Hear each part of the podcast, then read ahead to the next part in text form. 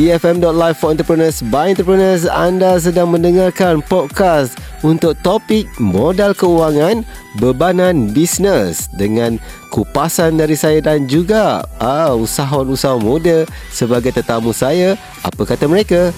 Jom kita dengarkan.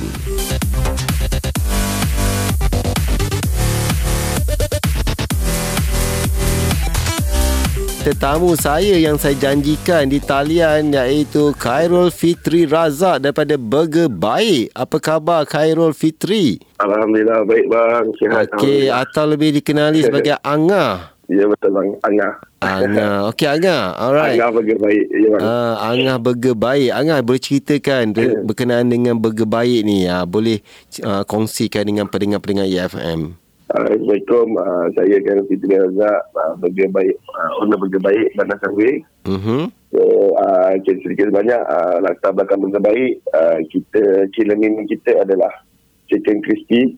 Uh-huh. Dan kita dah uh, baru dalam lima tahun ni kita aktif. Baru dua tahun ni kita diviralkan. Mhm. Dan total 27 kali viral. Dua kali YouTube. Satu kali radio. Uh-huh.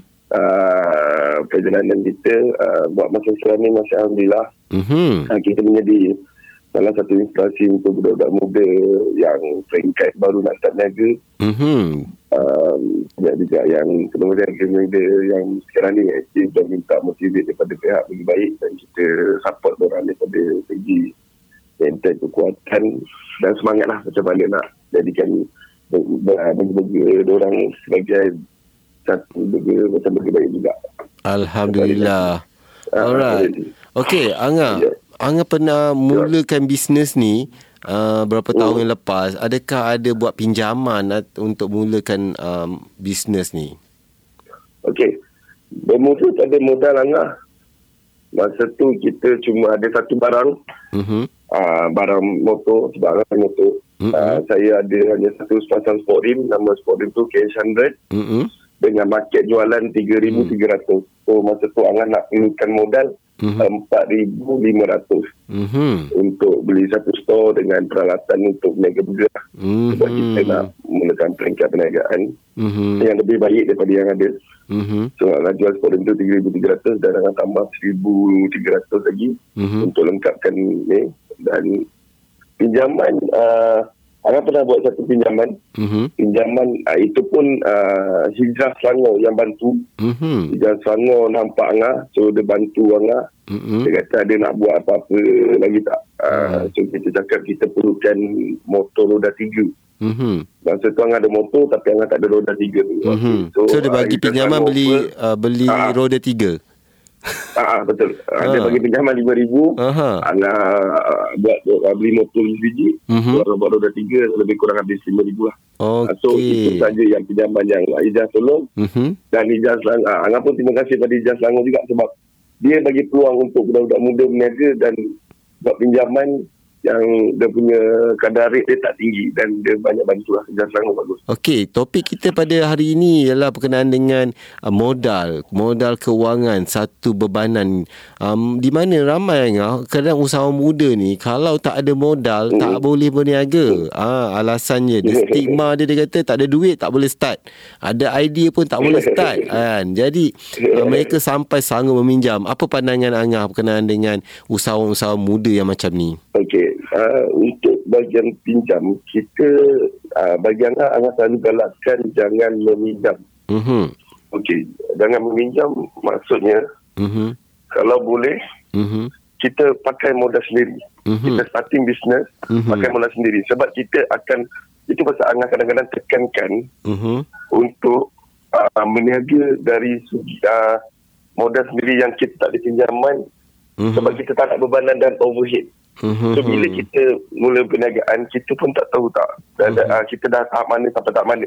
Betul? So Mhm. bila kita tak ada pinjaman Mhm. uh, untung rugi kita je yang tahu. Betul. Maksudnya Mhm. kita tak ada nak bayar oh aku kena bayar ni, aku kena bayar ni. Mhm. So kita dah jadi tertekan lah. Bila kita bermula dengan modal sendiri kita buat uh, uh, kita buat macam mana nak cakap Mhm. dengan yang modal yang kita ada Mhm. Kita boleh pelan-pelan naik bertapak Satu sedikit demi sedikit Ah betul betul. Satu Ya. peringkat ke satu peringkat yang lebih baik dengan Mhm. kita ada sendiri. Kita per- perlu juga pinjaman Mhm. sebab kita akan luaskan bisnes. Mm-mm. Tapi kalau boleh kita cabar diri kita dulu, Mhm. kita atas kaki kita sendiri dulu. Mhm. Dan satu lagi uh, bila kita naikkan satu perniagaan dengan sendiri, Mhm. sampai satu tahap akan ada funder-funder yang sampai tau Mm-mm. untuk ambil kesempatan. Mm-mm. So Angah lebih tekankan tak payah sebab Mhm. yang datang tu semua berduit. Kita ni betul orang yang tengah-tengah ah, Dia dah nampak kita punya perjalanan Dia dah nampak benda tu pergi jauh Mm-mm. So funder ni datang Nanti kita kena pecahkan Kita punya untung apa semua dah Kita akan jadi tertekan Mm, lepas tu dia mula suruh ikut apa yang dia nak kan. ah, ah, Betul-betul Kita Okey. tengok ramai kadang usahawan-usahawan muda ni kalau nak buat pinjaman terpaksa jugalah sebab dia dah ada paperwork, dia dah Okey. buat ni, dia buat pinjaman, pinjaman untuk uh, bisnes kan. Dia nak pinjam sampai 100% ataupun paling kurang pun nak 80%, 20% je dia orang sanggup keluarkan modal Okey. dengan alasannya okey um, dia orang nak pinjam apa jangan guna duit sendiri kalau boleh dalam berniaga kan. Jadi Mm-mm. Sedangkan kalau ada yang berpendapat contohnya tu Perdana Menteri kita sendirilah Tuan Mahathir pernah bercakap kalau boleh sebaiknya modal tu 20, daripada pinjaman tu uh, 20% uh, daripada kita sendiri 80%. Jadi kalau apa-apa masalah kita tak akan uh, hadapi uh, apa ma- banyak masalah ataupun risiko. Apa pandangan Angah tentang perkara ni? Perlu ke sampai nak pinjam 80% ni? Sepatutnya tak perlu pun Mhm. Ah, Dia sebenarnya perniagaan ni kita Daripada diri sendiri Mhm.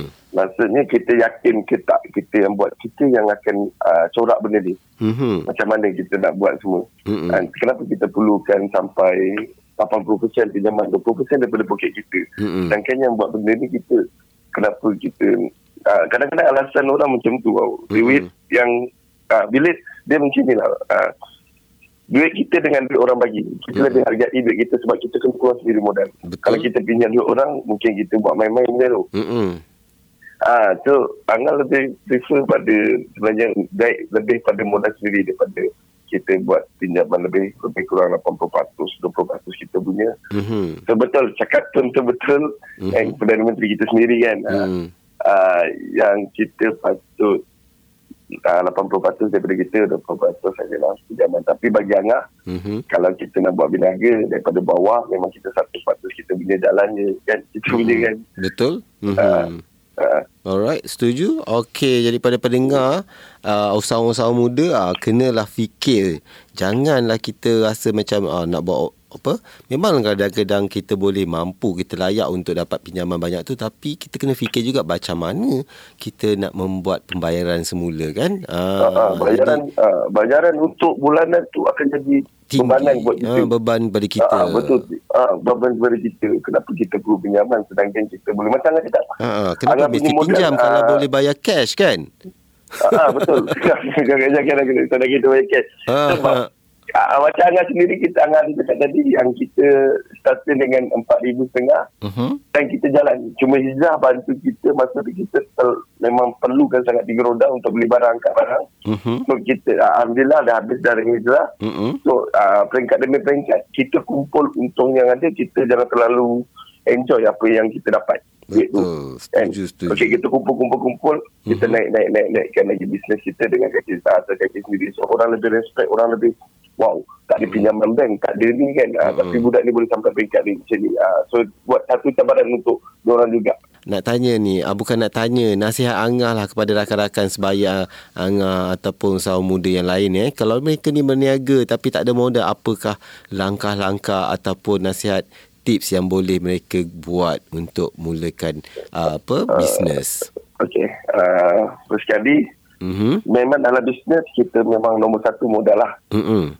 bagi Angah satu modal kedua keyakinan Mhm. ketiga adalah semangat diri kita Mhm. kita nak ubah nasib ha, memang kita nak terjun dalam bidang bisnes ni kita banyak sangat risiko Mhm. ha, risiko daripada pelanggan risiko daripada diri kita risiko macam-macam risiko yang sampai Mhm. ha, ha, jatuh bangun meniaga kita kena terima lah sebenarnya Mhm. ha, so kedua ha, pertama modal kedua semangat keyakinan diri ha, betul Mhm. uh, uh, modal kita tahu modal adalah kadang-kadang terbeban dengan modal macam mana aku nak dapatkan mesin macam ni ya? Mm-mm. aku nak dapatkan barang ni Mm. semua nak kenakan modal uh, tapi kita boleh dapat modal dengan usaha kita sendiri tak apa kita kerja dulu makan gaji ke Mhm. kita cari modal dulu kumpul betul-betul Mhm. uh, target ada RM5,000 kita dah boleh buka satu bisnes burger Mhm. uh, apa bisnes sekali lah bukan kita cakap burger kan kalau Mm. Angah Angah peringkat burger Mm-mm. so, Angah sendiri pun memang macam tu Mm-mm. Angah kerja Lepas tu kumpul modal Angah ada scoring tu Angah tambah-tambah duit uh, Mhm. kita terus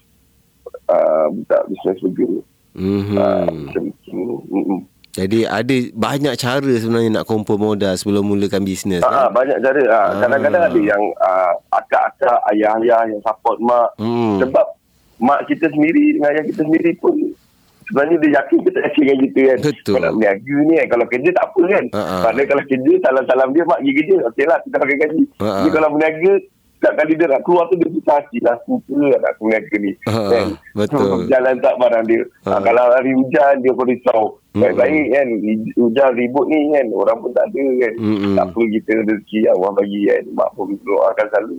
Betul okey betul. je. Betul Ah, tu. ah. Alright. Okey. Hmm. Um Khairul ataupun Angah namanya. Okey sebab dia na- anak yang tengah. Okey Angah. Ha, macam mana agaknya pendengar-pendengar nak menikmati burger baik ni? Ha, adakah uh, mereka boleh order online ke ataupun kena pergi ke tempat uh, apa ni uh, burger baik di manakah lokasinya? Macam mana tu Angah? Okey. Uh, Okey, burger baik Banasan uh, uh, burger baik base besar dia adalah kat Bandar Sunway. Mhm. Yang diviralkan kan pun kat Bandar Sunway. Mhm. Ya, Sunway lebih kita kita panggil HQ dan owner sendiri ada kat Bandar Sunway. Ha yang saya pernah Ah. pergi tu. Tapi tak dapat jumpa ah, owner burger dia. baik. Owner dia busy kat kedai pertama atau kedai kedua. owner dia ada banyak aktiviti luar kejap. Okey. Sebab kita ada buat kita ada uh, sebab Angah pun fokus ada charity. Mm-mm. Kita ada buat uh, Yayasan Muhammad Noor uh, yang mentua saya sendiri. Mm-mm. So kita tengah set up untuk uh, sekarang ni bulan puasa kita banyak set up untuk uh, sedekah sekian rumah yang anak yatim apa semua. Mm-mm. So ada busy sikit uh, so susah sikit nak jumpa owner dia. Tapi boleh wait. Ah, okey. Uh, kalau uh, peminat-peminat burger boleh datang wait burger baik Bandar Sunway. Mhm. Uh, ada keluar kat situ. Mm-mm. Uh, so uh, dia boleh uh, burger baik pun ada delivery. Mm-mm. Boleh call 017-200-1814. Hmm. So itu untuk pertanyaan dan delivery Mhm. kita ada penghantaran burger ada Sunway, Kelani Jaya, Damansara, PJ. Subang Subang boleh Jaya. eh? Ah, ah, Subang Jaya dan atau boleh pergi beramdas kita orang kita ada kat Serimanja, Mhm. kita ada kat Puchong, kita Mhm. ada kat Shah Alam Kelang Mhm. ah, dengan Kuantan. Hmm. minimum untuk uh, untuk untuk apa delivery ada ada minima dia? Okey, minimum untuk delivery kita boleh order tiga, minimum tiga. Mhm. Uh, so, charge delivery kawasan Sunway kita charge RM3 Mhm. dan kawasan luar daripada Sunway kita charge RM5 untuk memudahkan orang tak Hmm. payah beratur dan jam datang ke baik. Betul. Saya selalu buat call dulu sebelum Ah, datang. betul. Alright, terima kasih kepada Angah uh, atau Khairul sama Fitri. Razak. Terima kasih. Uh, saya doakan sebagai baik akan terus sukses berkembang.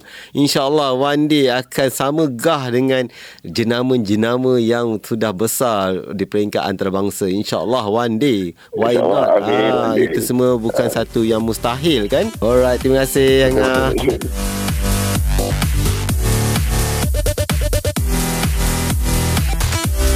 Itulah podcast Bicara Express yang telah disediakan oleh tim EFM.